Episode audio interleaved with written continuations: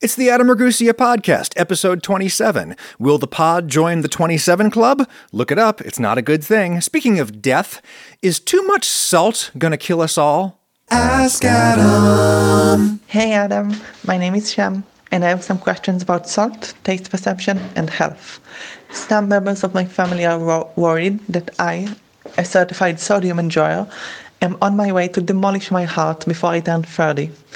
I tend to add a ton of salt to basically everything I eat, to a point that it becomes pretty much inedible for everyone else. My question is what makes people's salt preference different than others? And do I, as a healthy young woman, need to worry about how much salt I add to my own food? Thank you. All right, Shem, short answer. The reason you like salt way more than other people could be due to genetic factors. It could be due to some kind of acquired sensory malfunction. You could be broken in some way. Or it could be a simple case of chronic desensitization. You've eaten so much salt because you love it. You've eaten it so regularly, so much of it, that you've made yourself kind of numb to it. That is a reversible process, by the way. Should you endeavor to reverse it, despite the fact that you are a healthy young woman with good blood pressure? Maybe.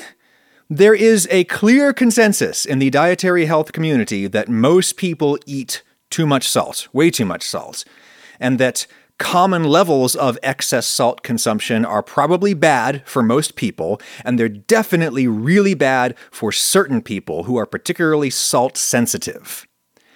But there isn't really a consensus on what the right amount of salt consumption is. It probably depends on the individual, and there are lots of open scientific questions in this area, including whether excess salt consumption is bad independent of its effect on blood pressure.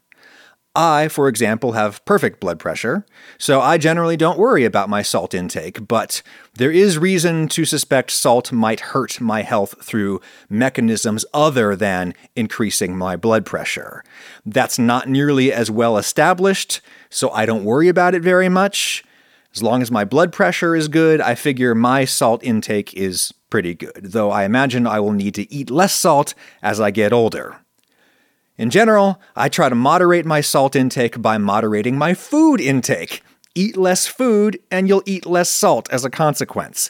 There's lots of reasons for most of us in the developed world to eat less food in general, so I season my food to taste, and I don't eat too much of it. And in particular, I avoid heavily salted, prepackaged junk foods, because there's lots of reasons to avoid those, salt being one of them. There's your short answer, Shem. The long answer will be the rest of this podcast episode. Buckle up. I've avoided the salt debate for long enough. Gotta dive right into it. Quick disclosures of course, I am not a physician or a nutritional scientist of any kind. I am a nerd who eats and reads a lot, though I'm trying to do more reading than eating these days. It's easy to read about this topic because it's one of the most written about topics in the entire field of diet related health. Indeed, my starting point for my own research on this topic has been this excellent web page on salt maintained by the Harvard School of Public Health. Pretty much any big topic in dietary health, Harvard School of Public Health has a page on it that you can Google. These pages are written for the general public, either written by or reviewed by experts at the school, who are, of course, among the leading experts in their field in the entire world. And these pages generally make it very easy to dive deeper into the primary sources, the actual studies. Sometimes they just have a simple bibliography at the bottom, which isn't super helpful for normal people because most of the actual journal articles will be paywalled and they're generally impossible to read unless you have experience reading scientific literature, which I do. But with the big topics, like the whole salt thing, Harvard generally includes extensive footnotes on these web pages that go into a lot of detail about the primary source study. So you don't even really have to go back and inspect the primary source yourself unless you are a real nerd, which I am, which is why I have gone back and examined many of the primary sources in preparing my notes for this episode. So that's what you're getting now. I'm just a monkey with a microphone who is read up on the topic of salt. So take that for what it's worth we first need to specify what we mean when we talk about salt. salt in the diet. What does that even mean? Generally, that means sodium, which technically isn't salt. A salt, according to the definition that you would learn in like chemistry class, a salt is any chemical compound consisting of one positively charged atom or assembly of atoms in the case of a polyatomic or molecular ion. When it's positively charged, they call it a cation, right? A salt is one of those cations bound ionically to a negatively charged ion, which is called an anion. What does any of that mean? Well, an atom is said to be positively charged when it's missing an electron, and it's negatively charged when it has an extra electron. This has confused me my whole life, ever since school. You would think that something that's deficient in some way would be labeled as negative, and something that has an extra something would be labeled as positive. But an atom has protons in its nucleus and electrons orbiting around the nucleus. The protons are attracted to the electrons. They represent two opposing sides of the electromagnetic force. By convention, we say that the proton is positive and the electron is negative. As I understand it, that is pure historical convention. It's arbitrary. We could have just as easily labeled the protons as negative and the electrons as positive. All that matters is that they are opposites that attract. It's rather like left and right. Left and right are objectively two different directions, but we could have just as easily called the right side left and the left side right. Though, in researching the paragraph that I just wrote, I went down a whole rabbit hole reading quantum mechanical like retcon theories on the positive negative convention. People arguing that on the quantum level, which we didn't understand back then, but we kind of understand now, people arguing that on the quantum level, you could retroactively develop a logical justification for calling one side positive or the other side negative. But that wouldn't be the real reason we call electrons negative and protons positive. The real reason is probably Ben Franklin who believed that the electrical force he observed was due to some kind of microscopic fluid pressure. And fluid pressure actually is positive or negative relative to another volume of pressure. Ben Franklin figured that electricity was caused by some kind of microscopic pressure imbalance like that. He was wrong, but the positive and negative labels stuck. Anyway, because protons and electrons are attracted to each other, and because we call protons positive, and because Ben Franklin had fluids on his mind, an atom, or an assembly of atoms, i.e., a molecule, that is said to have a net positive charge when it's missing an electron, when one of the protons in its nucleus is not balanced by an electron floating around in its orbit. And because we say electrons are negatively charged, an atom or molecule that has an extra electron, i.e., it has more electrons than it has protons, that atom or molecule is said to be negatively charged. It has a net negative charge. The negatively charged subatomic particles involved in the whole situation outnumber the positively charged subatomic particles, so it has a net negative charge. And in either of those situations of net positive or net negative charge, some people argue that you technically don't even have an atom or a molecule anymore. You have an ion, a cation in the case of positively charged ions, and an anion in the case of a negatively charged ion. I say some people argue because these naming conventions are ultimately arbitrary.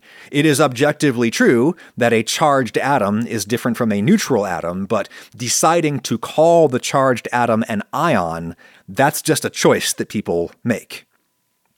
And in my experience, there are some scientists who would look at a charged atom or a charged molecule and they would call that a kind of atom or molecule, a molecular ion, or an atomic ion, as the case may be. You have those scientists, and then you have other scientists who would look at a charged atom or a charged molecule and they would say, that is not an atom or a molecule. It is an ion, which is a different thing. These are the kinds of random language problems that make me stay up way too late at night writing my scripts from my YouTube videos because I'll have a line in my script where I say, the molecules in the food do XYZ, but then I'll stop and I'll think, is some pedant in the comments going to be like, well, actually, those are ions, not molecules? Meh, meh, meh. Anyway, salt. Because atoms or molecules with opposite net charges attract each other, they will often slam into each other and form an ionic bond. Their respective lack of electrons or overabundance of electrons are complementary, and the two ions complete each other. The resulting electrically neutral molecule is called a salt. And yes, some people would argue that neutral molecule is redundant they would say that if it's not neutral, then it's not a molecule, it's an ion. And yes, that is a constant thorn in my side when I write my scripts anyway. There are all kinds of salts other than the most familiar one, which is table salt. There are salts that have no sodium involved at all. Cyanide salts. Very useful for metallurgy and in murder. Cyanide anions form ionic bonds with lots of cations like potassium or hydrogen cations, and you get salts that have a pleasant almond like aroma, which will be the last thing you experience before you drop dead. Potassium cyanide, that's a salt. There's all kinds of salts, and one of them is the one that normal people like you and me call salt, and that is sodium chloride, NaCl a positively charged sodium ion bonded with a negatively charged chlorine atom. Yes, that's chlorine, as in the stuff that they use to kill microorganisms in swimming pools and in drinking water. They call it chloride when it's negatively charged, in its negatively charged ionic form. They call it chloride, but it's a charged version of the chlorine atom, which is the stuff from the swimming pools. I've been doing some work on uh, growing salt crystals at home again, particularly uh, you know, kinds of crystals that I think are culinarily desirable. And when you work with water as salty as that, brine that's about 75% water, 25% salt by weight. That's the point at which salt crystals start to hop out of the solution, at room temperature at least. And when you work with water that salty, the kitchen starts to smell a little like a swimming pool. Technically, it's not chlorine. Pure chlorine gas is incredibly toxic, which is why it's been weaponized historically, and it's incredibly like reactive, which is why you almost never find free chlorine in the world. You generally find chlorine ions dissolved in water or bonded to other things in the form of salts. But there are reactions that occur between the dissolved chloride, which is the anion of chlorine, the negatively charged ion of chlorine. There are reactions that occur between the chloride and other stuff around that result in compounds that smell like swimming pools to us. I believe the big one is chloramine, which is chloride bound to ammonia or p- part of ammonia it's complicated, but anyway, that smell is created when chloride interacts with organic molecules in the water or in the environment or whatever. I noticed that smell the other day when I was trying to grow pyramidal salt crystals again in my kitchen. It did not work. Still working on that. Anyway, table salt is half positively charged sodium atoms and half negatively charged chlorine atoms, aka chloride. Now is when the pedants enter the chat to say that table salt is actually more than half chloride because chloride is heavier than sodium. The atomic number of sodium is 11, meaning it has 11 protons in its nucleus. Chlorine's atomic number is 17. 17 protons. So the chloride part of the salt is just more stuff, more subatomic particles. It has a higher molar mass, is how it's measured. So, yes, pedants. Pure table salt is actually about 60% chloride and 40% sodium by weight. The fact remains that sodium and chloride ions are present in a one to one ratio. It's like having a basket with 10 apples and 10 oranges. You would probably say that you've got half oranges and half apples, even if you've probably actually got more than half of one of those by weight, because the apples are heavier than the oranges or whatever. Anyway, as far as I can tell, scientists do consider chloride to be an essential mineral nutrient, just the way that sodium is. Essential in this context, meaning we need it to maintain normal body functions and we must get it from the outside world. We must eat it. We can't biosynthesize it in our bodies from other raw materials.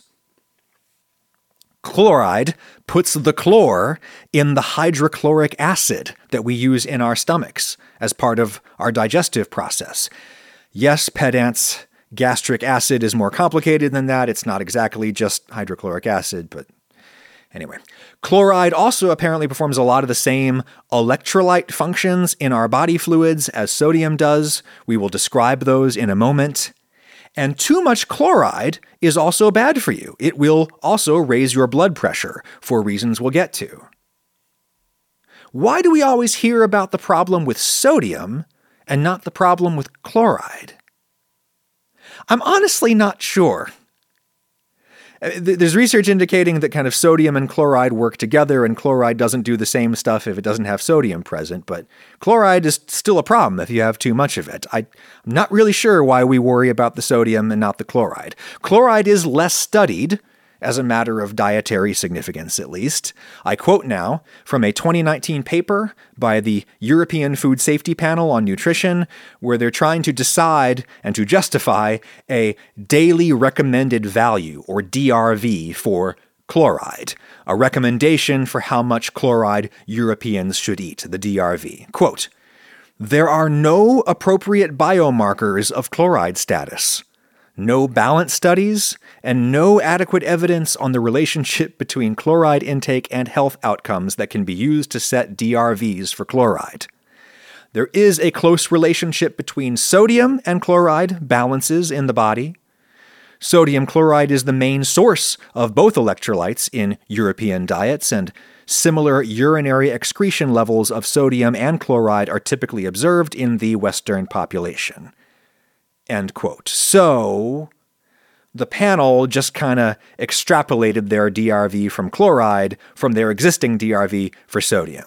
Indeed, as they say, as a practical matter, there may be little point in even considering sodium and chloride to be different things, because we generally get them as a package deal in the form of table salt, or in the form of foods that have table salt dissolved inside them.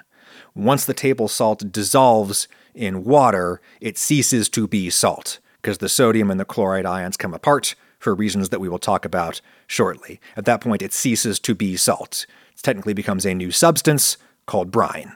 But anyway. There are some things that we eat that have sodium without the chloride, and a few things that have chloride without the sodium. According to nutritional values given to us by the US Food and Drug Administration, there are some fruits and vegetables that will give you considerably more chloride than sodium. For example, celery, tomatoes, lettuce. Potassium chloride is used as an additive in lots of processed foods. Potassium salt, it's commonly called. It's a nice, stable form of potassium that you can use to fortify a food with potassium for dietary reasons, as is done in baby formulas, for example. Um, potassium salt, potassium chloride is also used as like a stabilizer, uh, a pH balancer, it's used as a preservative, those kinds of things, and it is used as a salt replacement. Potassium chloride tastes salty, even though it has no sodium. It also tastes bitter, which is why you probably wouldn't sprinkle it directly over your food. But in processed food, where they can do things to try to balance out the bitterness, they can use small amounts of potassium chloride to make the food taste salty with less sodium. And that definitely matters from the standpoint of marketing. You can say, now with 25% less sodium, because we replaced it with potassium salt. That matters from a marketing standpoint, helps you sell more bags of chips. It is less clear whether that actually matters from the standpoint of actual human health. Seems to be an open scientific question whether excess dietary chloride is any better or worse than excess dietary sodium, as we've discussed. Nonetheless, the FDA here in the States, they actually explicitly endorse potassium chloride as a substitute for some of your sodium chloride. The justification being that potassium chloride at least gives you potassium. And potassium intake is generally on the low side in Western diets. And potassium effectively counterbalances sodium in our bodies. So it's important to get it. And we generally get too much sodium. We generally get not quite enough potassium we get too much sodium. Too much sodium in the form of table salt with chloride, yes. But also, there's lots of other sodium salts used in processed foods, notably MSG, monosodium glutamate. That's positively charged sodium ion bound to a negatively charged glutamic acid which the latter there, by the way, is an example of a polyatomic or molecular ion.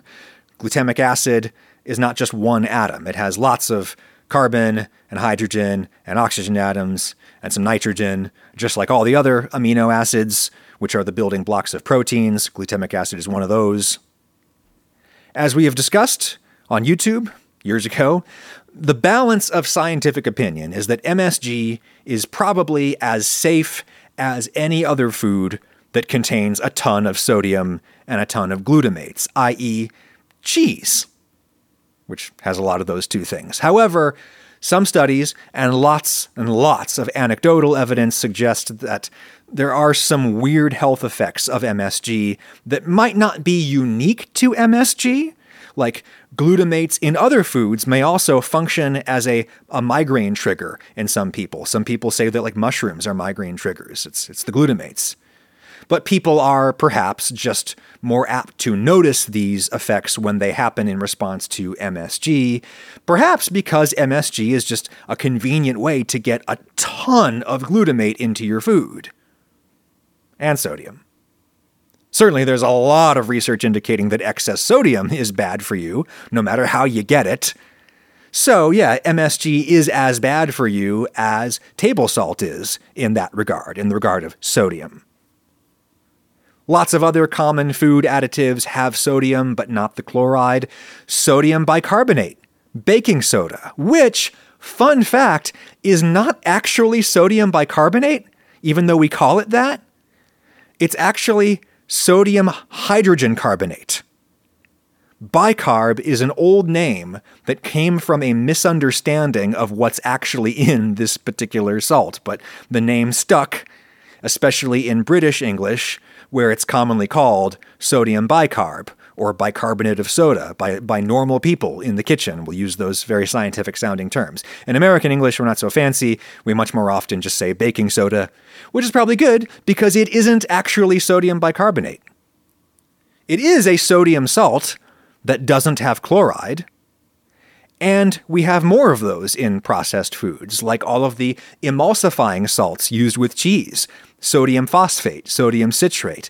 They have this very special effect on the proteins in cheese, allowing them to maintain an emulsion with fats and with water, even at very high temperatures, thus giving us molten nacho cheese type products. We'll talk another day about how exactly emulsifying salts do that. It has to do with the, uh, the calcium in the cheese. Calcium! There's another electrolyte. What the heck is an electrolyte?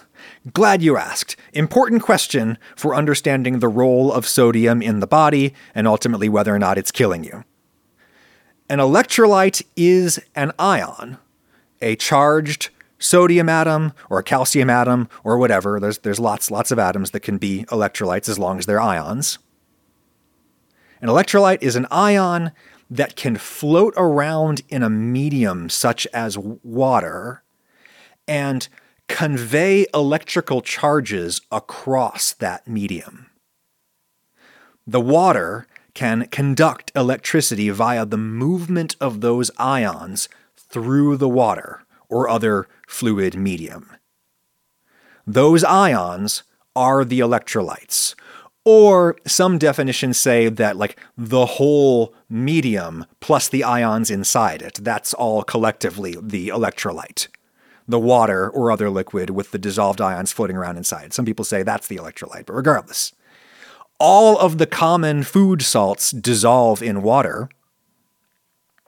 Water molecules have a net neutral electrical charge, but they are said to be highly polar because they have this weird bent shape where most of the negative charge from the oxygen is on one side of the molecule and most of the positive charge from the hydrogen is on the far other side of this weird long bent molecule. So those sides can act independently on other stuff around them. Those sides attract their opposites, which is why water molecules hold together so well. The positive side of one molecule sticks to the negative side of a neighboring molecule. This is, as I understand it, the reason behind water's surface tension.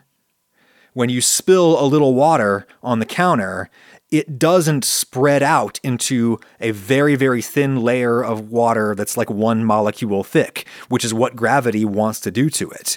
Rather, you get clumps of water molecules standing up in little piles we call droplets, because their surface tension is holding them together. And, and in a small volume of water, that surface tension is stronger than the force of gravity pulling the water into the flattest, thinnest film possible. That surface tension is caused by the polarity that we just discussed. You put sodium chloride or another common food salt into water, and the polarity of the water is stronger than the ionic attraction that's holding the sodium and the chloride ions together that is, I think, a gross oversimplification of what's happening, but if we do a tangent now on covalent bonds versus ionic bonds and all of that, we will absolutely never get to is salt bad for you, which is really all anyone here actually cares about. I suppose that isn't fair to either of us.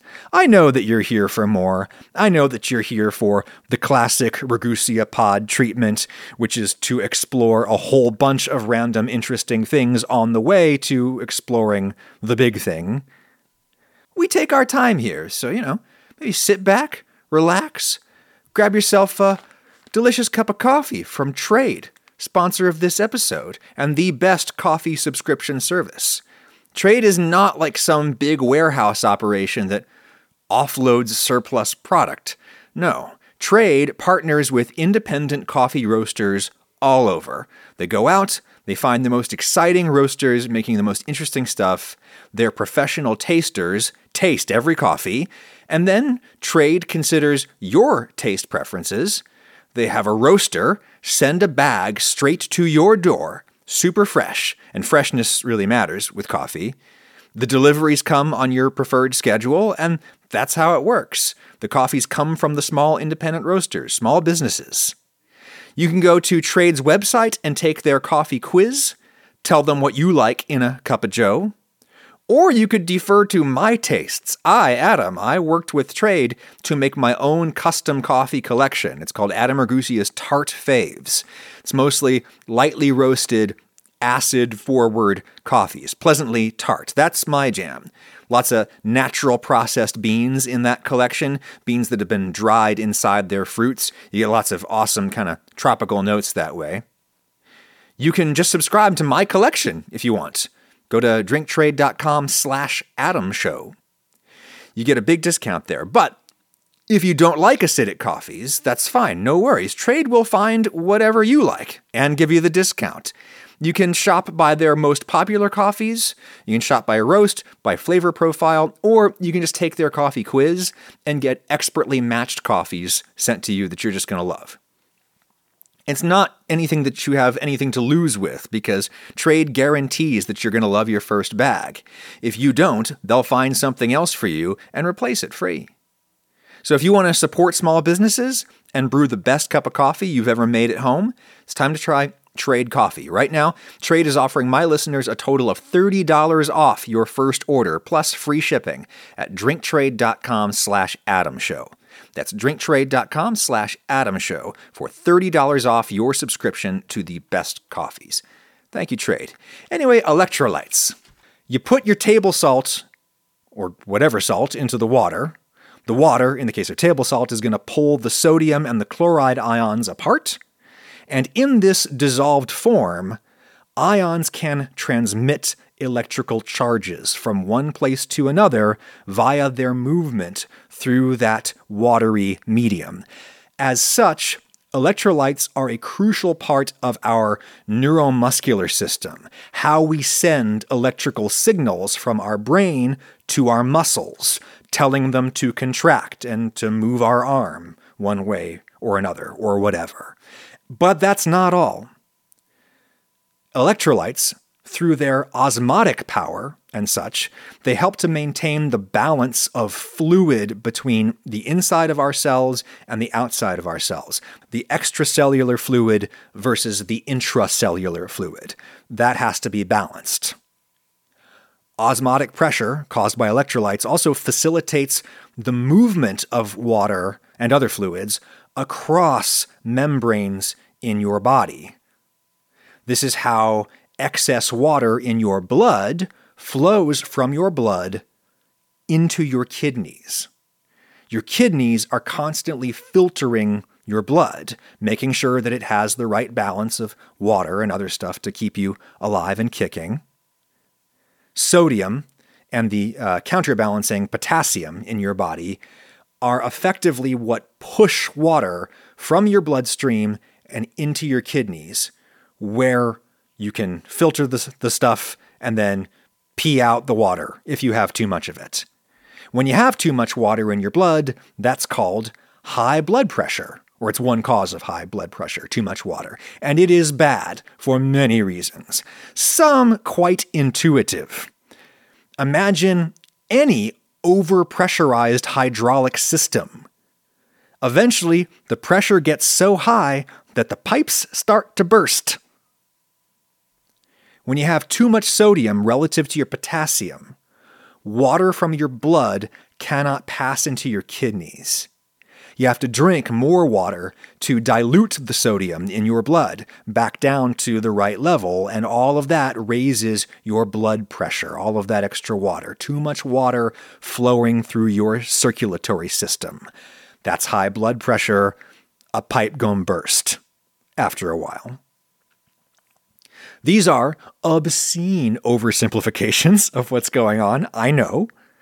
But the point is, electrolytes are absolutely crucial to pretty much every aspect of how a complex multicellular life form functions, and they have to be present in your body in a certain balance an optimal balance of sodium, chloride, potassium, calcium, magnesium, and some other ones they all have different jobs to do, so you need to have the right amount of them in relation to each other and in relation to your total body water.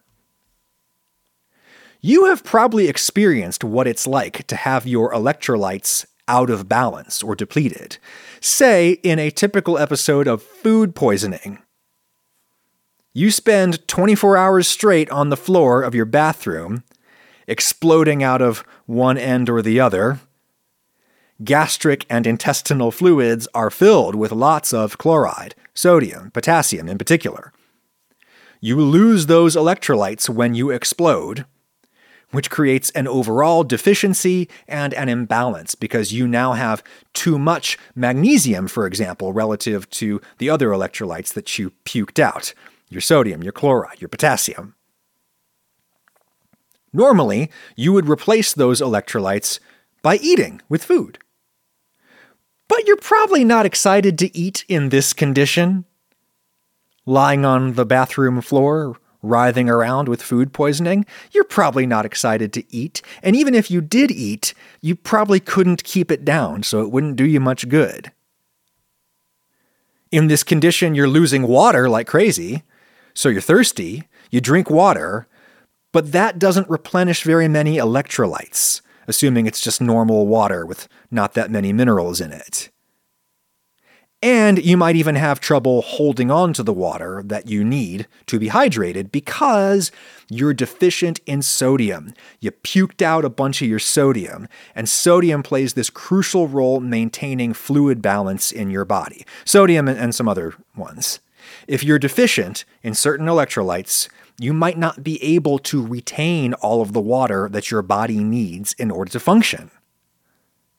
This is a bad situation and it results in you feeling extremely weak and bad after a hellish night on the bathroom floor like that. It's not just that you're tired, you're also dehydrated and you're low on electrolytes, which are interrelated problems. You're weak, you have muscle cramps, might have a pounding headache, you're in real rough shape. This is one of the very few circumstances in which normal people have any business at all drinking Gatorade or some similar sports drink. That stuff is a godsend the morning after a night of vomiting or diarrhea, or the morning after a night of drinking. Alcohol also depletes your electrolytes and your hydration for super complex reasons. All of this is super complex, like at the molecular level, and I'm not going to explain it all, mostly because I don't fully understand it. But the point is, sports drinks are really good for hangovers and for getting over like an explosive digestive episode. Sports drinks are just sweet, fake, juicy drinks with sodium and other electrolytes added. You drink one of those after a night on the bathroom floor, and you suddenly feel way better. You won't feel perfect, but you're going to feel a lot better. That's what it feels like to have your electrolyte balance thrown off and then restored. Now you can rehydrate. All your muscles are going to contract when you tell them to. Life starts to get back to normal. The same problems can also occur as a consequence of great physical effort, exercise. That's why they call it a sports drink. Gatorade is named after alligators because it was invented in 1965 at the University of Florida, where their school mascot is an alligator and the sports teams are known as the Gators. How about them Gators? Go Gators. Very hard, extended physical effort depletes your electrolytes, chiefly through perspiration, sweating. When you sweat, the water that comes out is filled with electrolytes, particularly the electrolytes that are chiefly present in the extracellular fluid rather than in the intracellular fluid. It's the extracellular fluid that's coming out when you sweat, and it's mostly filled with sodium and chloride. You lose your table salt when you sweat. That's normally not a problem. In fact, normally it's great because most of us these days probably eat too much sodium chloride. So, this is yet another reason why exercise is good. It gets rid of some of that excess salt we eat. But when you're being active for an extended period, say playing a game of American football, which lasts around three hours, during which time you are running around in extremely heavy protective equipment that makes it really hard for you to shed body heat. Say you're doing this somewhere in these sweltering swamps of north central Florida, where lots of alligators happen to live. And the gators are probably much more comfortable than the people because it's incredibly humid there and high humidity makes it harder for your sweat to actually evaporate off of your skin, which is how it jettisons your body heat. When it's humid, lots of your sweat cannot evaporate. It just falls off you in big droplets or in sheets because of the high surface tension of the water, because of its polarity. If you're a football player at the University of Florida, you're running around for three hours straight, sweating profusely, drinking water, which helps you replace your body water, but you're probably not eating, which you need to do to replace your electrolytes. You're playing a game of football, you either don't have time to eat, or you don't want to eat because having stuff in your stomach while doing strenuous exercise, that makes you nauseous, for reasons we should talk about another day all of this results in electrolyte imbalance, which generally manifests as you just getting tired and weak. And in extreme cases, you lose nearly all muscular control and you collapse in a wobbly heap, which has been known to happen to competitors in extreme endurance sports like triathlons and such. There's videos you can watch online of like ultra marathoners approaching the finish line and just losing all control of their bodily functions. I shouldn't laugh. It usually doesn't get to that point when you play American football. More likely, your electrolyte depletion will manifest as you just getting tired and your muscles not working quite as well as they could. You get slow, you get less powerful, you get less accurate. Plus, you're still dehydrated, even if you're drinking water, because your body needs balanced electrolytes in order to hang on to the water and not just pee it out. It's a vicious cycle. Athletic coaches, particularly those coaching in hot climates, they have known about this for a long time, and they have given their athletes salt in the middle of competition. I imagine that people at one point just ate handfuls of salt on the sidelines, though eventually somebody came up with the bright idea of a, of a salt tablet that you just swallow. At Florida, they devised a recipe for a drink that would have everything the athletes need in one swig. It's got the water, it's got a bunch of sugar for energy, for pep, and it's got your sodium, your chloride, potassium, phosphate, all the electrolytes, everything the athlete would need to replenish. They called their drink Gatorade, AID, because it aided the Gators in winning their little football games. Eventually, they changed the spelling to ADE, aid, because that was just a nonsense word that conveniently avoided the medicinal implications of having a product called AID aid, and it thus kept them out of potential regulatory or legal trouble inherent in claiming that your product is a health aid of any kind. That's what a sports drink is. And they are great for people doing actual sports and hardcore athletic effort, especially athletic activities that go on for a very long time in a hot climate. When I used to cycle avidly back in southern Indiana, my mid 20s, I would go out on the bike and I would ride just 50 miles straight away from home. And it was always way easier to pedal back home when I brought sports drinks with me instead of just plain water. I used to pack the like powder and I would mix it with water that I would acquire in the field somewhere. But pretty much everybody else has absolutely no business drinking this stuff. I never touch sports drinks anymore unless I've been puking my guts out, which happens sometimes. Sports drink, it's it's just sugary fake juice with salt a healthy person sitting at a computer all day in a developed country is probably getting all the salt and other electrolytes and all the sugar that they need from food, with the possible exception of potassium and magnesium. So eat more fresh fruits and vegetables, and you'll get plenty of those. One of many more reasons to eat more fresh fruits and vegetables. There have been a lot of times in my life, or a few at least, when I have suffered some symptoms of electrolyte imbalance simply because I wasn't eating. I was crash dieting, which I absolutely do not recommend, and I have resolved to stop doing myself. I have improved my body composition significantly over the last six to eight months. And I've done that nice and slowly, making very minor changes that only produce results over the long haul, which is exactly how pretty much anybody should do it. Whenever I crash diet, or whenever I, whenever I have crashed dieted, I don't intend to do that anymore, but whenever I crash diet, I get Charlie horses. If you are blessed enough to have never experienced Charlie horse, let me tell you about that. Charlie horse is an incredibly painful involuntary muscle contraction. It's a cramp, but not just any cramp.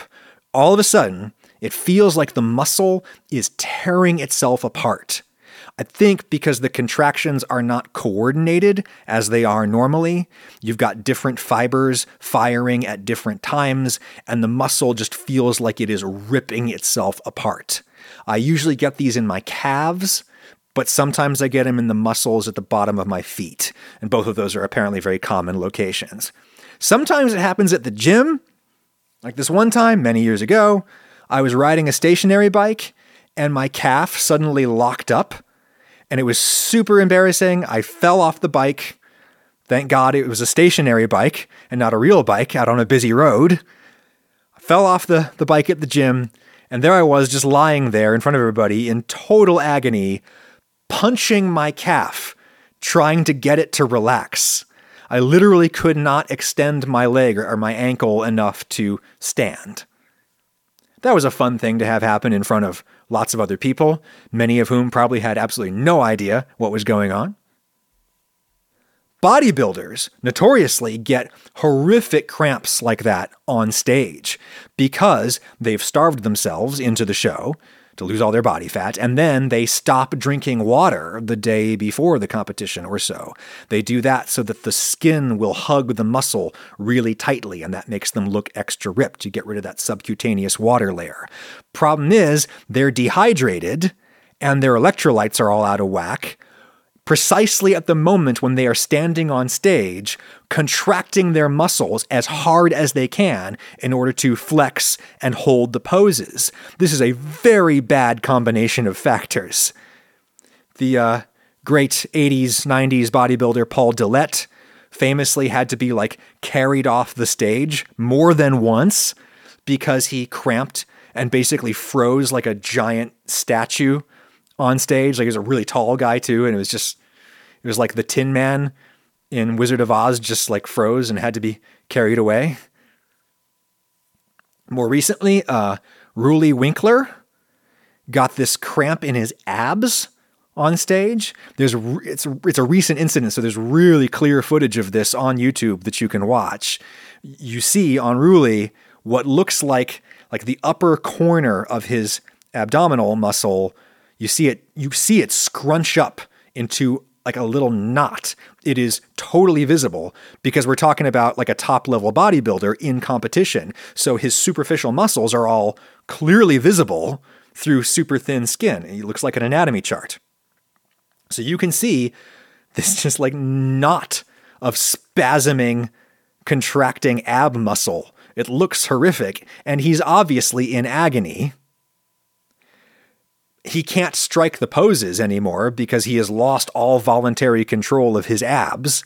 He's up there on stage, like trying to look cool, trying to not let on as to what's happening to him. He's sort of stretching his arms in nonchalant ways, like, oh, real tired. Oh, trying to stretch his arms, just trying to kind of stretch the muscle and like flush out the problem.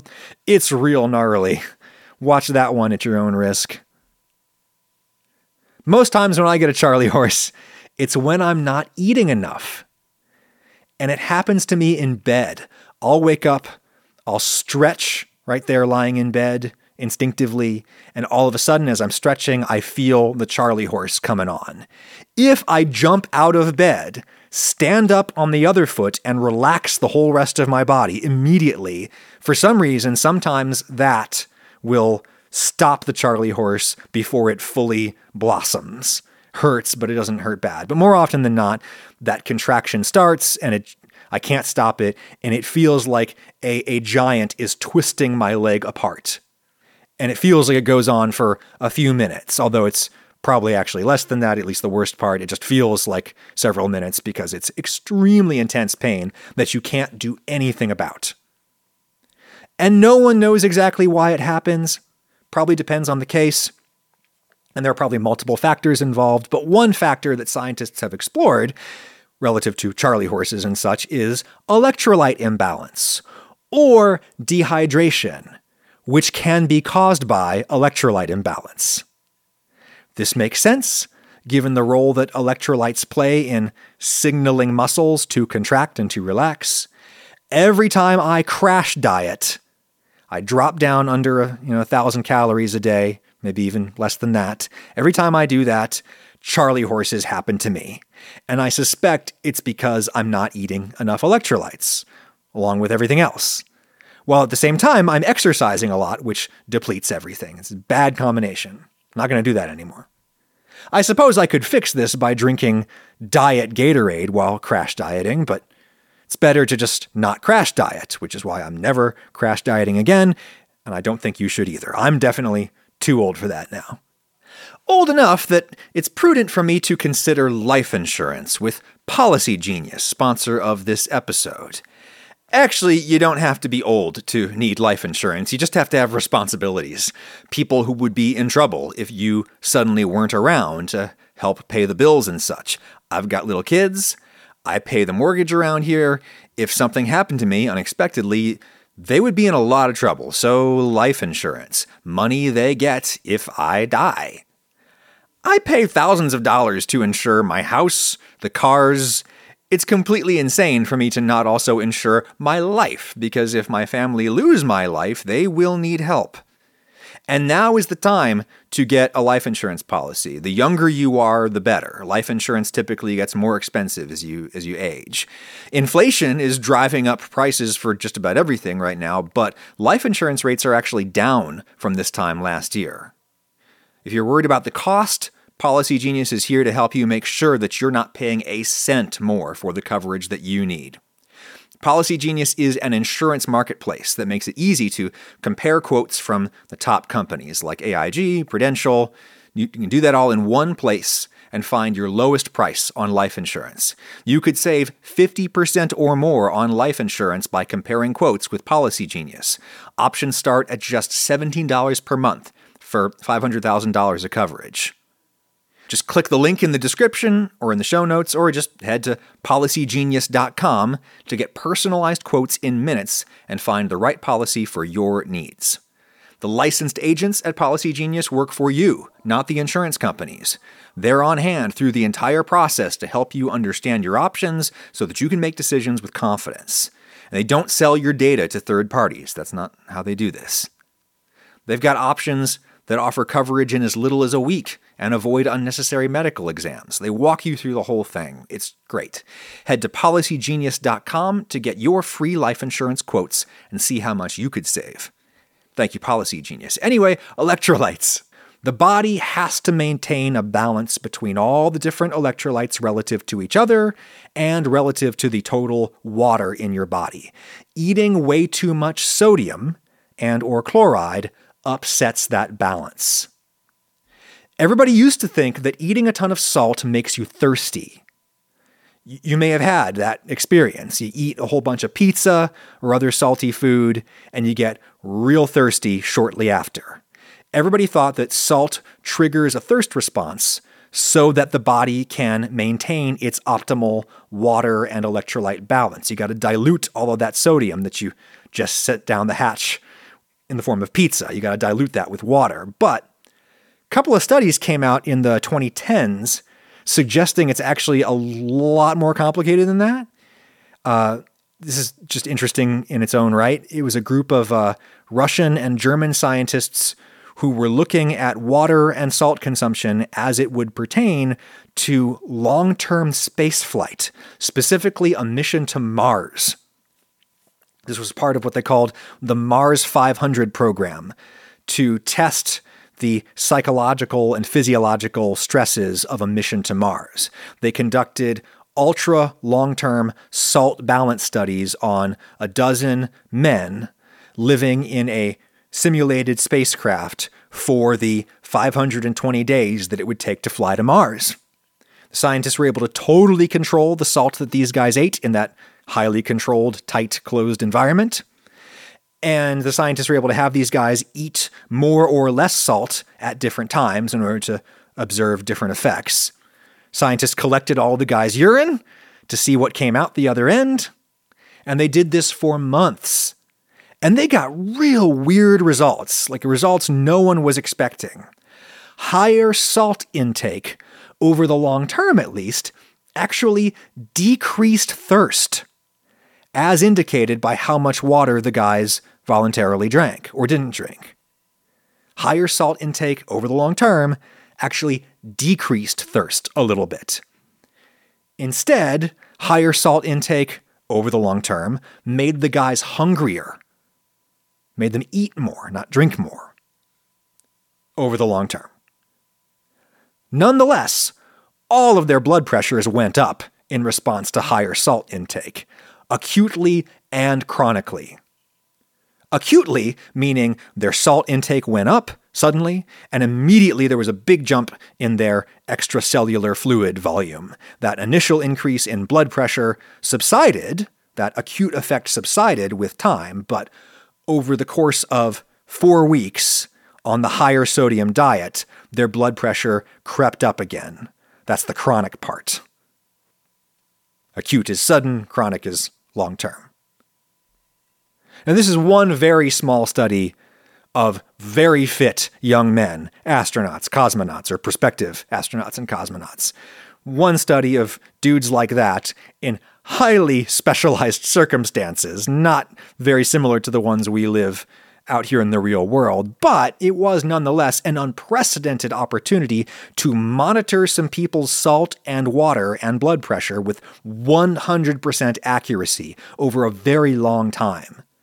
And what the results suggest is that salt does raise blood pressure, like we thought, but the mechanism is probably way more complicated than we thought. It's not just salt makes you thirsty. Salt actually might not make you thirsty. It might be something else in the pizza or the fries that makes you thirsty. Water's relationship with salt does probably have to do with electrolytes, facilitating the transfer of water from the bloodstream into the kidneys or not facilitating that. Probably has to do with other things like urea metabolism, situations that actually cause your body to make water, all kinds of things. Regardless, scientists know as much as they know anything that dietary salt does raise your blood pressure, both chronically and acutely. Some people exhibit a trait they call salt sensitive hypertension salt sensitive high blood pressure. Lots of evidence that this is a genetic trait. You either have it or you don't.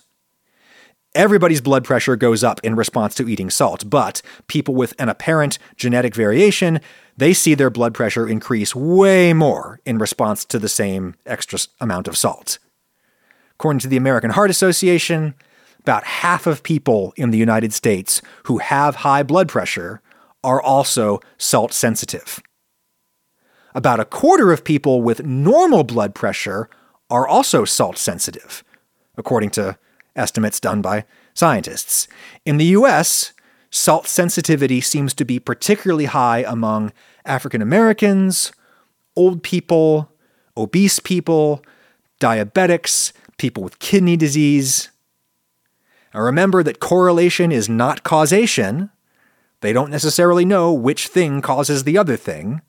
These tend to be complex situations where one factor feeds into the other and vice versa. It's a vicious cycle.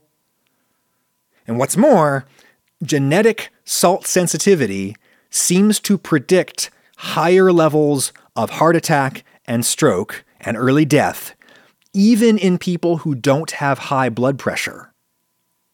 So, people who presumably control their salt intake enough that they, they don't have high blood pressure despite having the gene for salt sensitive hypertension, those people are still more likely than other people to die of a heart attack or a stroke or some such.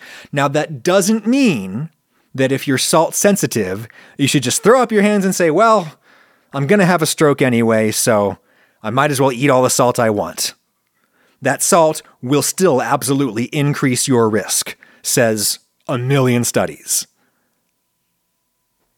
High blood pressure is just horrible for the whole body. It makes your heart have to work too hard to pump all that extra blood volume around. And the extra pressure inside the lines, it just shreds your organs and your blood vessels from the inside out. Heart attack and stroke are the big risks, but there's others kidney disease, to connect this week's episode to uh, last week's, when we talked about anabolic steroids, steroids also raise your blood pressure a lot because they increase your blood volume, not just the water, but the actual like blood cells too. Just makes your body make more blood. And this is one reason why guys who are on the juice look literally juiced, like they look like they've been injected with f- fluid. And because the, uh, their skins tend to be flushed. You ever notice that? You really notice it on white guys who are on steroids. A pale white guy on steroids just tends to be a little red all the time. That last claim about the, the red skin, that is not clinically proven as far as I know. It's just something that anyone who follows bodybuilding has noticed anecdotally. Steroids are a nightmare to be on, as we said. Everybody who has ever been on them will tell you they're a freaking nightmare. High blood pressure is one of the consequences, and high blood pressure does real bad things to you. And even if you're not on steroids, even if you're not salt sensitive, it's still possible that you could eat enough salt to raise your blood pressure to dangerous levels. The acute effect alone, that immediate spike in extracellular fluid following a salty meal, even if your blood pressure goes back to normal in between meals, if you're eating like McDonald's three or four times a day or whatever, the accumulated effect of all of those temporary spikes in blood pressure that could wear on your body over time even without any chronic high blood pressure. I have been following my own blood pressure pretty closely lately, and it's pretty great all the time. I exercise a lot these days, and that probably helps. There isn't much high blood pressure in my family, and that probably helps. Good genes. There's high cholesterol in my family, and people used to think high cholesterol necessarily means high blood pressure, but turns out to be a lot more complicated than that. Check the old podcast episode about cholesterol. My cholesterol is fine too, by the way.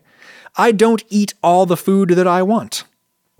I actively deny myself some of the pizza and some of the sugar and some of the alcohol that I want. I don't totally deny myself these things, obviously, but I do have to actively stop myself from reaching for a third slice of pizza because I know that two was more than enough. I do not deny myself salt at all. I put as much salt on my food as I feel like it needs in order to taste right. I season to taste, as Shem said she does almost an hour ago. I suspect that my salt intake is at a pretty healthy level, regardless. A pretty healthy level for anyone, really, because I try not to eat too much food, period. More food means more salt. Also, because I almost entirely avoid salty, highly processed foods, which is what the experts are really worried about. They're not super worried about your home cooking. They're worried about the snacks, the prepackaged snacks. A bag of Doritos or whatever just has so much sodium, more than you can even taste. I mean, not necessarily Doritos. I don't know that I don't know if that's tr- true in that case, but it's certainly the case in some such products that you have manufacturers, ultra processed food manufacturers, using sodium for functions beyond flavor. Right? They will use sodium as a preservative. They'll use it as an emulsifier, as a stabilizer, pH balancer, all that. They often put in other ingredients to hide some of the salty taste that results, because the amount of salt they want for other functions in the food is actually more than what tastes good to most people. And that's really saying something, because we like salt an awful lot. We are evolved to want way more salt than we need. Anatomically modern humans probably first evolved in East Central Africa, a very hot, very inland place. Organisms that live in the ocean or near the ocean, they get all the salt they need, no problem, because the sea is full of salt. But inland, there's hardly any salt at all, unless you live on an ancient dry ocean bed like the salt flats in Utah in a geologically normal inland location, there's really very little salt to be had. And East Central Africa, where we all evolved, that's also very, very hot. So people sweat a lot there and they're hemorrhaging salt in the process. Added salt probably did not enter most human diets until like a few thousand years ago when people started mining rock salt and crystallizing salt out of seawater in ponds. For most of human history, we got the salt we needed simply from eating other living things, other plants and animals that have salt in their tissues for the same basic reason that we do. Meat has some salt in it naturally. Fruits and vegetables do too, depending on all kinds of genetic and environmental factors. I pulled a tomato out of the garden the other day and it was just, it was so salty. Like if someone else had served that to me, I would have assumed that they put a bunch of salt on that tomato. I noticed that more with the, the late season tomatoes. I don't know if that's an environmental effect or if it's just that, you know, my late season varieties also happen to have more sodium genetically, draw more sodium out of the soil. I, I, don't know. Years ago, I made a video where I said that I, I don't usually salt fresh tomatoes when I eat them raw in a salad or just with a little olive oil on them, which is how I usually eat them. I don't usually put salt on them. I said that, and a bunch of like the chef crowd in the audience laughed at me, mocked me. One dude said, Do you need a science lesson to explain why salt makes things taste better? And I said, do you need a science lesson on how lots of living things need salt for the same reason that you do, and they therefore have salt inside them to varying degrees already? We certainly do not need as much salt as we desire because we live in an environment of endlessly abundant salt, but we evolved for an environment of almost no salt where we're constantly sweating and sweating out what little salt we have. That's the environment we're evolved for. We do not live in it anymore. So we want way more salt than we need. We're super sedentary now, and we have air conditioning, so we probably don't sweat as much as we used to. And there's salt everywhere. As Shem observed, like an hour and 10 minutes ago, some people seem to like salt way more than other people and that in turn may affect how much excess salt they consume. Scientists have been talking for years about a group of people they've loosely identified as super tasters, people who just seem to taste stuff much more intensely than other people, probably for genetic reasons. Roughly speaking, research indicates that about a quarter of all the humans are super tasters half of all the humans are medium tasters, and the remaining quarter of the humans are what they call non tasters, but that's a bad name because most of them probably do have a sense of taste. It's just abnormally dulled. You might suspect that the 25% of humanity that are super tasters, you might expect that they would prefer less salt on their food because they're hypersensitive. So they would need less salt in order to hit the spot, as it were.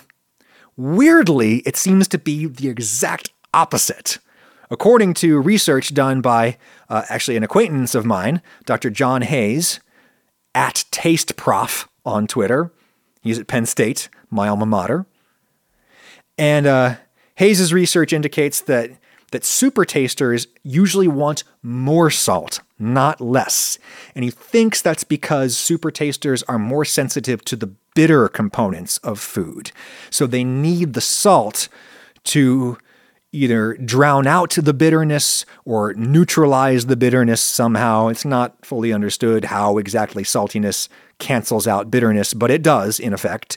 And super tasters seem to need extra salt to make foods palatable. Otherwise, foods taste bitter to them.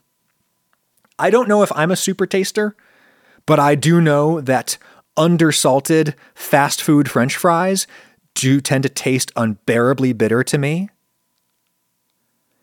They don't know what the genetic basis for uh, for super tasting is, but there is one gene that has been pretty strongly tied to enhanced bitterness perception, and people who have it tend to avoid alcohol because it tastes bitter to them, but also they tend to avoid uh, vegetables And uh, there's one study showing that super tasters have an increased risk of colon cancer, or at least carriers of this bitter perception gene. Those people in one study were found to have an increased risk of colon cancer, perhaps from lack of vegetables, vegetables with all of their excellent micronutrients and antioxidants and fiber that help you to avoid colon cancer.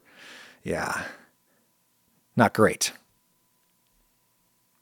Salt deficiency, like actually getting clinically not enough salt, that has been clearly shown in uh, generally in animal studies to show an increased desire for salt. No surprise there, right? When you're legit clinically deficient, you will probably get very hungry for salt. But very few humans in this modern world are ever salt deficient for any great length of time. If they are, it's it's generally as a symptom of some other problem. Like a healthy person will only need a tiny little bit of salt, and so basically nobody who is f- sufficiently fed is salt deficient anymore. Salt deficiency is probably not a common reason why some people around you, Shem, seem to like more salt than others. Though I suppose that if you really, really can't get enough salt, Shem, like if that's really compulsively like need it, it might be worth discussing with your doctor to see if you have some other problem that is keeping you from actually like absorbing the sodium that you are ingesting. I mean, Google it. The uh, the clinical condition of not having enough sodium in your blood is called hyponatremia. Google hyponatremia. The most common cause is an extended period of exploding out of one end or the other. but there are other causes like uh, certain endocrine disorders. Uh, Addison's disease will uh, cause you to have like clinically low salt in your blood. There's a certain kind of lung cancer that can do it. Uh, liver diseases, kidney diseases. There's a few things that can cause salt deficiency, which in turn makes you crave salt like crazy to compensate. And that could be going on. Uh, people who abuse diuretics might be salt deficient. Diuretics are you know, they're drugs that make you pee a lot. People like bodybuilders take diuretics for cosmetic reasons. People who abuse those might be salt deficient. Uh, I don't know if you do a lot of Molly Shem, but uh, MDMA, ecstasy, Molly, that can result in salt deficiency. There are also people who have like straight up taste disorders that make it hard for them to actually taste what they eat. That's called ageusia, which, yes, sounds kind of like Ragusea, and that's kind of funny. Ageusia is when you can't taste. That's different from anosmia, which is the loss of smell sensation, which is something that, you know, people all around the world have been suffering lately because of stupid COVID.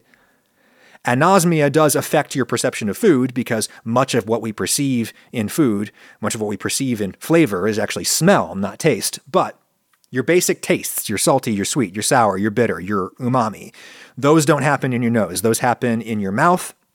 And uh, there's uh, some taste buds up at the base of your throat too, but it's mostly in your mouth and mostly on your tongue. That's where you have most of your taste buds. And they can get messed up by all kinds of things, by infections, uh, apparently often caused by poor oral hygiene. um, they can get messed up in other ways. A radiation therapy for cancers that you get uh, in your head or your neck, cancers in your head or your neck, the radiation therapy to treat those, that will knock out your taste buds. This famously happened to Grant Achatz, chef at a very famous place in Chicago called Alinea just as Alinea was like really taking off and he was getting famous for the first time, Grant Achatz got mouth cancer that spread to his lymph nodes, and everybody thought he was going to die until doctors at the University of Chicago heard about his case on the news. And they called and they said, "Get this guy down here. We got we've got new treatment treatments that we can try." And they they saved his life. It's an amazing story, but the radiation completely wiped out the chef's sense of taste. Talked about like he was throwing back pinches of salt, whole pinches on his tongue, and just getting absolutely nothing. No, no sensory reading whatsoever. It was like Beethoven composing the Ninth Symphony without being able to actually hear anything. I mean, it's it's it's an amazing story, but Grant Achatz, he, he did eventually get his sense of taste back eventually. Uh, head injuries, they can mess with your sense of taste, just as they can mess with your sense of anything, because it all gets processed in the brain. And if you break your brain, you can break anything about what you perceive. Uh, PMS, that causes salt cravings. Uh, salt and sugar cravings. That's very well documented and relevant to anyone who menstruates. Shem.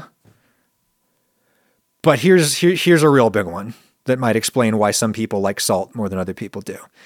Eating lots of salt every day that makes you less sensitive to tasting salt over time.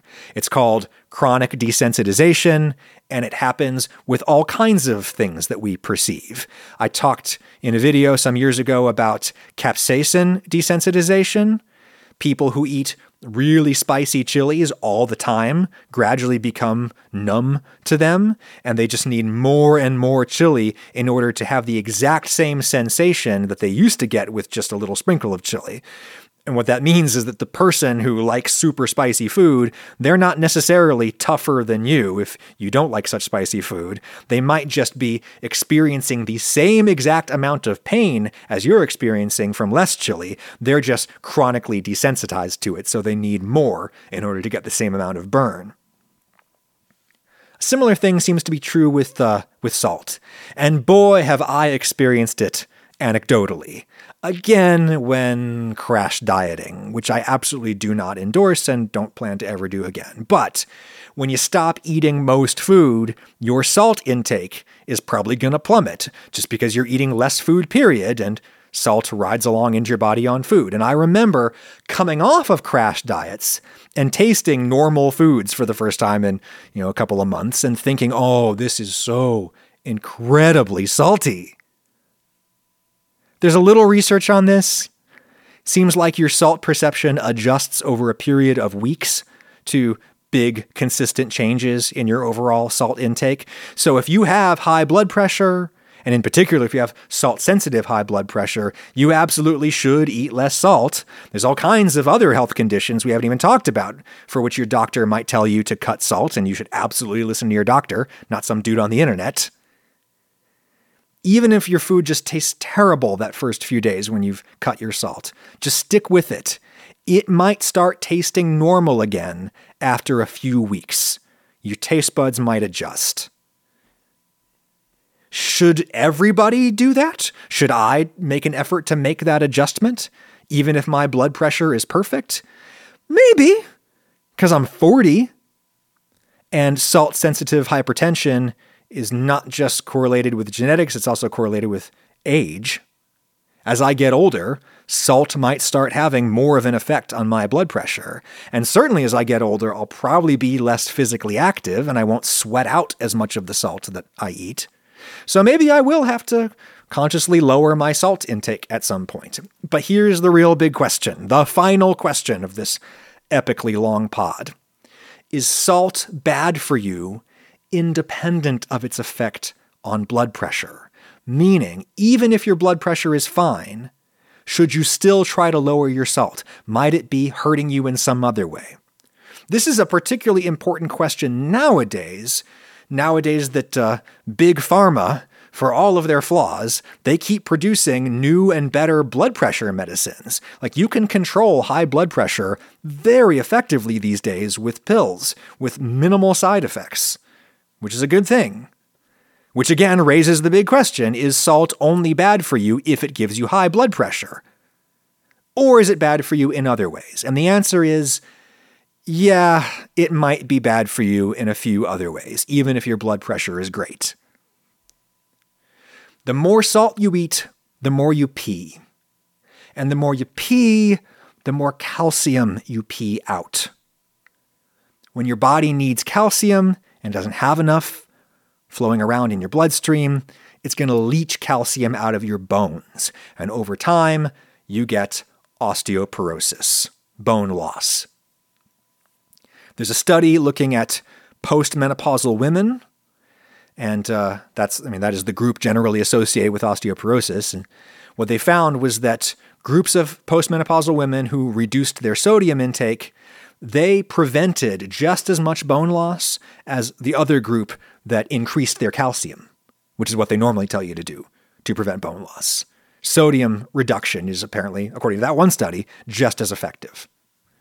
That's important. And then there's the big C. Stomach cancer, specifically. Stomach cancer. High salt intake is linked with stomach cancer. The World Cancer Research Fund and the American Institute for Cancer Research jointly call salt a quote, probable cause of stomach cancer. The theory is that like anything that damages the interior lining of the stomach, that creates an opportunity for cells to grow back and to grow back with mutations that become cancer. What kind of damage to the stomach lining are we talking about? Well, damage caused by things like acid problems, chronic acid reflux, uh, damage caused by infections, and possibly damage caused by lots of salty foods. It's easy to imagine how lots of contact with salt could damage tissue, though nobody knows for sure what causes stomach cancer. It's a, it's a topic that apparently needs a whole lot more research. Stomach cancer is pretty rare, so maybe doesn't get as much attention as the other cancers, but it is particularly fatal, in part because it doesn't give you a lot of early warning signs, and in part because it tends to hit old people.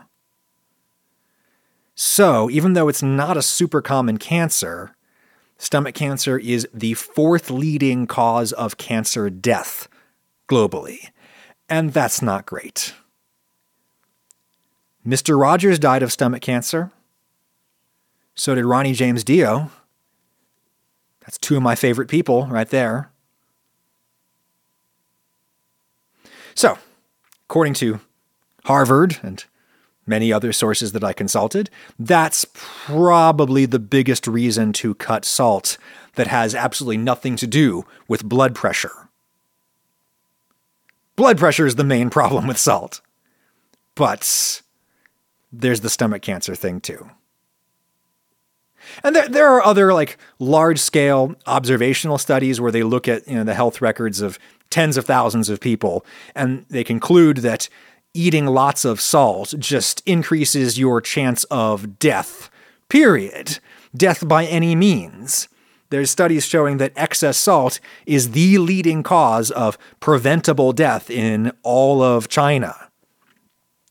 But with that kind of study, it's real hard to isolate variables. It's real hard to say that the salt is what killed everybody and not other factors that are associated with salts high blood pressure, obviously, sure, but also just eating way too much junk in general. That's associated with salt too. If you eat a ton of ultra processed, high sugar, high fat garbage food, that will also almost certainly be high in sodium. You'll have a high sodium diet in addition to a high other junk diet because all of those foods are crazy salty in addition to being crazy sugary and crazy fatty and all of that kind of stuff. So, on a big population level, it's really hard for scientists to say if it was the salt in the chips that's killing people or if it's the the sugar or the obesity or the lack of fiber or the lack of micronutrients that's associated with eating a lot of that kind of junk, all of that. Or if it's maybe some of the other terrible health habits that are common among people who tend to live on, you know, ultra processed bags of garbage, like smoking, popular among such people, and drinking, and not going to the doctor as often as you should, and not exercising. I mean, scientists absolutely do try to disentangle these factors when they do those big observational studies. They try to just isolate the salt and see what the salt is doing to people, but it's real hard to do that. And none of the people who, who, who author those studies swear by their results with 100% certainty. Because it's generally like poor quality data to begin with, because a lot of it is uh, it's like self-reported information. You know, people guessing about what they do and what they eat in response to a nurse asking them to fill out a form. So who knows if they're even responding honestly. I'm sure it's all of the above. I'm sure all of these bad things in our diet are hurting us and killing us. And I'm sure salt plays a really big role within that in all kinds of these modern human maladies, these diseases of success, is essentially what they are. I have no idea what Shem, our questioner, should do with her diet. I have no idea what you should do with your diet.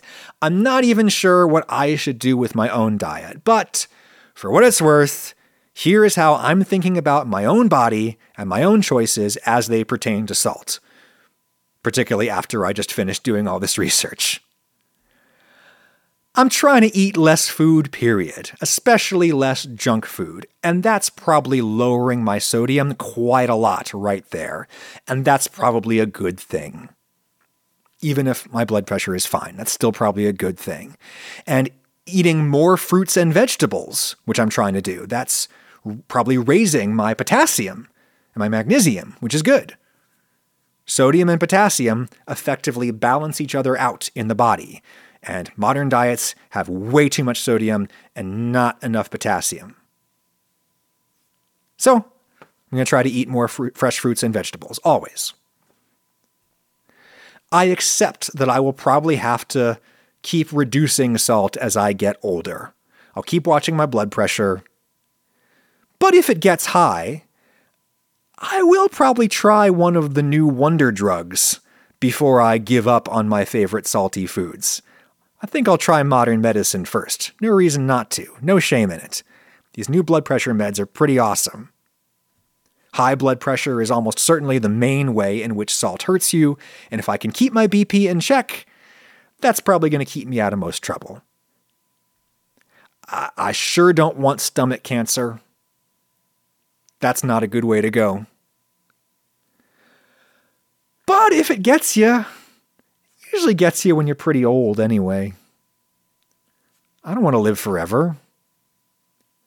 At 40, I already feel like I've done most of the things I wanted to do in this life.